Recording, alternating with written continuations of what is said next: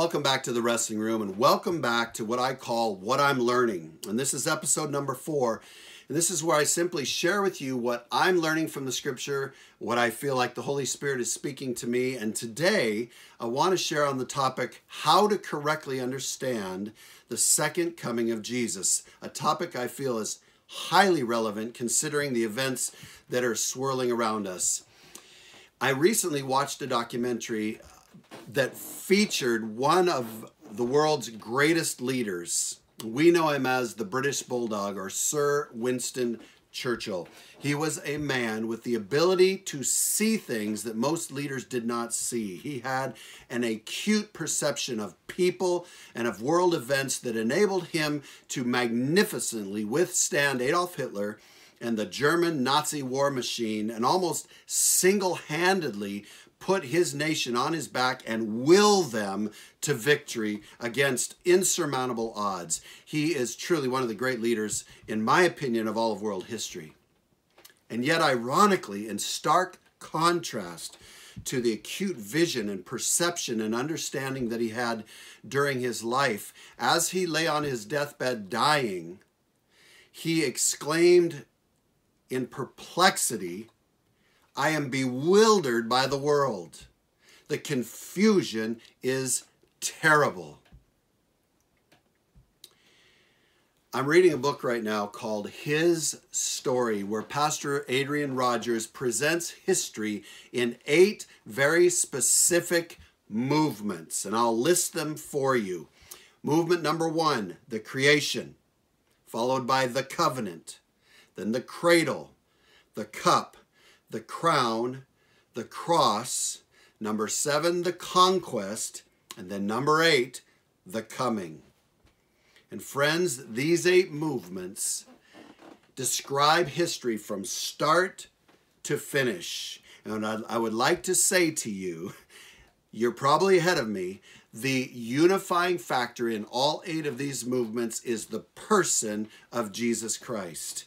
He is the central figure, the uniting factor in all of world history. And we have progressed through seven of these movements, and we stand on the precipice of stepping into movement number eight, the coming of Jesus. Friends, listen. The second coming of Jesus makes sense of everything. It ties everything together from start to finish. And in Acts chapter 1, verse 11, as the believers stood staring up into heaven, watching Jesus ascend through the clouds, two angels shocked them back into reality and said these words to them Men of Galilee, why are you standing here staring into heaven? Jesus has been taken from you into heaven, but someday he will return from heaven in the same way you saw him go. Friends, the second coming of Jesus is a reality. Jesus is coming back. Jesus is coming back. But there are two tragic realities around the second coming of Jesus that I want to share briefly with you. And the first is that the, the teaching of the second coming of Jesus is tragically omitted or absent from most churches. I was talking to a friend of mine recently who was having a conversation with a coworker asking him, "What does your church teach about the second coming of Jesus?" And his response was, "We don't talk about the coming of Jesus at our church." That's that's unbelievable. That's tragic. That's like talking about NCAA basketball without March Madness or the NFL without the Super Bowl. Friends, the second coming of Jesus brings resolve, completion. It ties everything together, it finishes the story. Now, I'm a fan of Louis L'Amour. Uh, next to the scripture, my first, my favorite genre is Western novels. I love Louis L'Amour. I've written, uh, read about a hundred of his novels. His best, in my opinion, is The Walking Drum, one he wrote near the end of his life. 400 some pages. I couldn't put it down. It captivated me. But at the end, it ends as a cliffhanger. It has no resolve. He intended on writing part two to resolve the story. So this great, magnificent novel ends with no resolve. And then, before he could write the supplementary and complementary novel, he died. Louis L'Amour died. He's left me hanging for over 30 years. I believe, friends, that the reason so many churches are dying is that there is no teaching about the second coming of the Lord Jesus Christ. There's no teaching about the main character and how he his final conquest resolves all of history. Any church that doesn't have as its central theme, as its major emphasis, the coming of the Lord Jesus has missed the whole point. It makes no sense. If I were sitting in a church with the, without the teaching of Jesus, I would be bored out of my mind. Bored out of my mind. Without that, life and history is just one great, unresolved, mysterious, confusing cliffhanger. And not only that, the enemies, our enemy, Satan, does not want you thinking about, reading about, studying about, or looking forward to the second coming. I can tell you that. And I'm going to give you three quick reasons. Number one, the Bible says that the second coming of Jesus is our source of hope. Our source of hope. Titus 2:13 says this, "We are waiting for the blessed hope." And then he then Paul clarifies what is the blessed hope? The appearing of the glory of our great God and Savior, Jesus Christ, the second coming of Jesus. It's our blessed hope. Friends, if you were to erase the victory of Jesus, the second coming of Jesus, from the scriptures, I will tell you for myself, I would be a world class pessimist. I would literally be intolerable to live with, as many of you would be. On my prayer walks, uh, many of you know I have a circuit. I walk by a Seattle Times newspaper dispensary box, and I can't help myself. I almost always look at the headlines. And in the past, I would look at the headlines and then I would generally get cussing mad. It would infuriate me. but I decided I'm going to flip the script. So I have made a decision. If I look at the headlines, I will allow it to fuel my prayer life. It's like nitrous to my prayer life. So I, when I read the headlines, as I did this morning on my walk, if I'm at a five in prayer passion, it clicks me to about an eight or nine.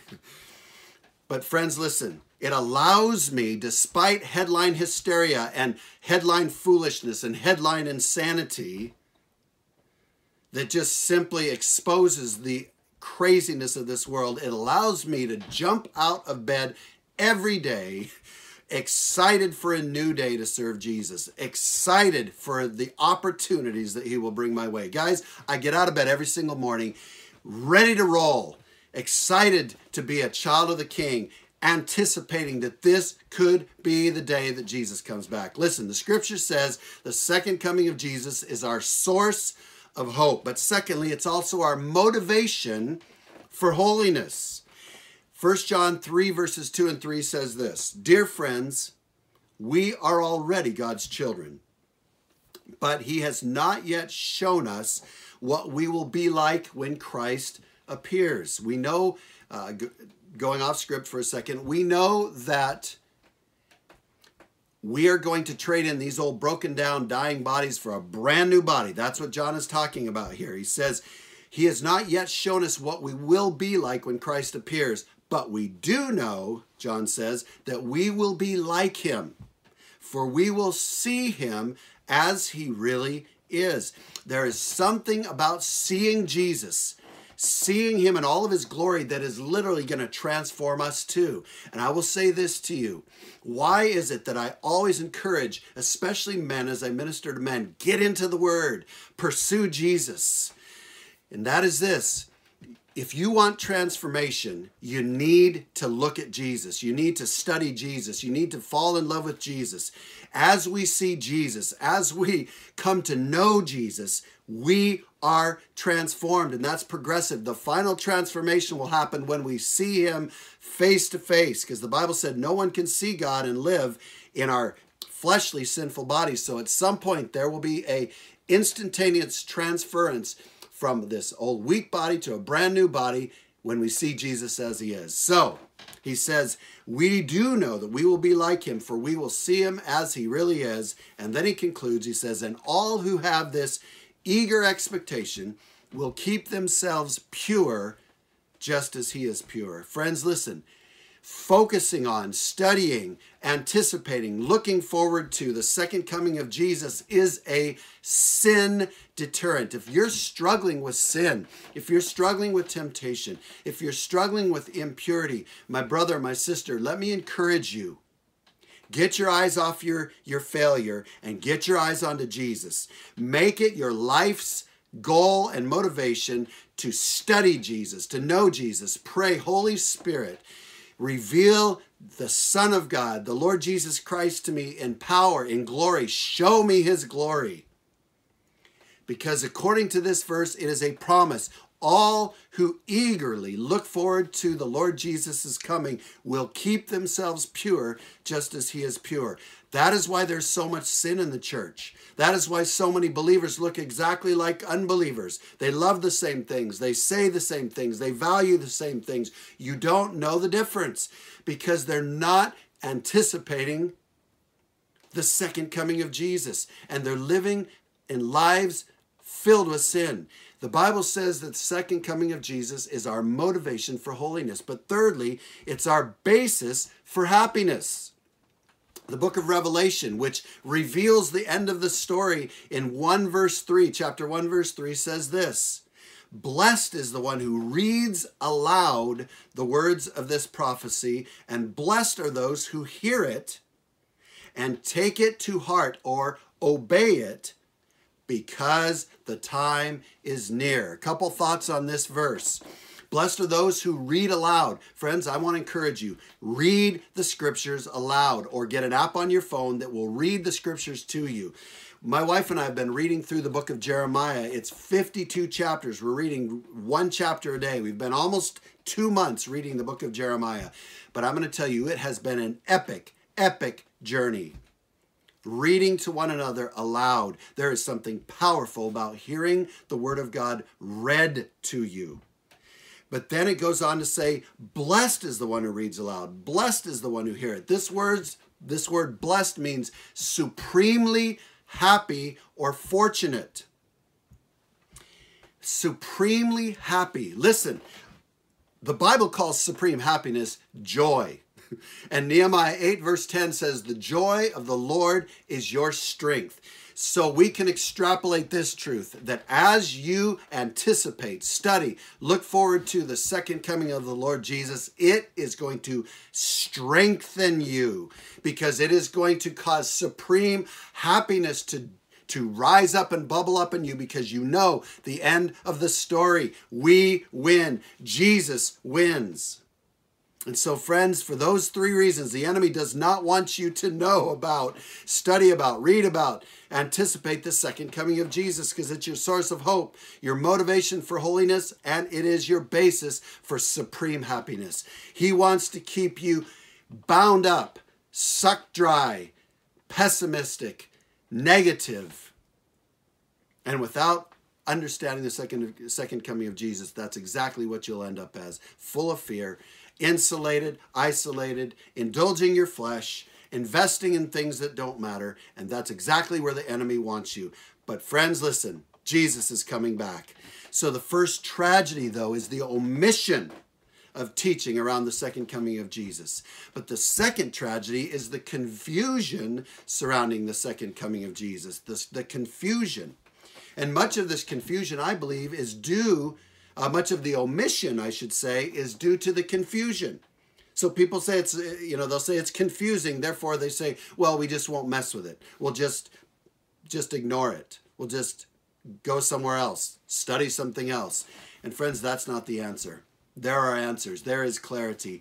And I want to bring clarity in this final part of this teaching to the eighth and final movement, the second coming of Jesus, by pointing out two very simple clarifications.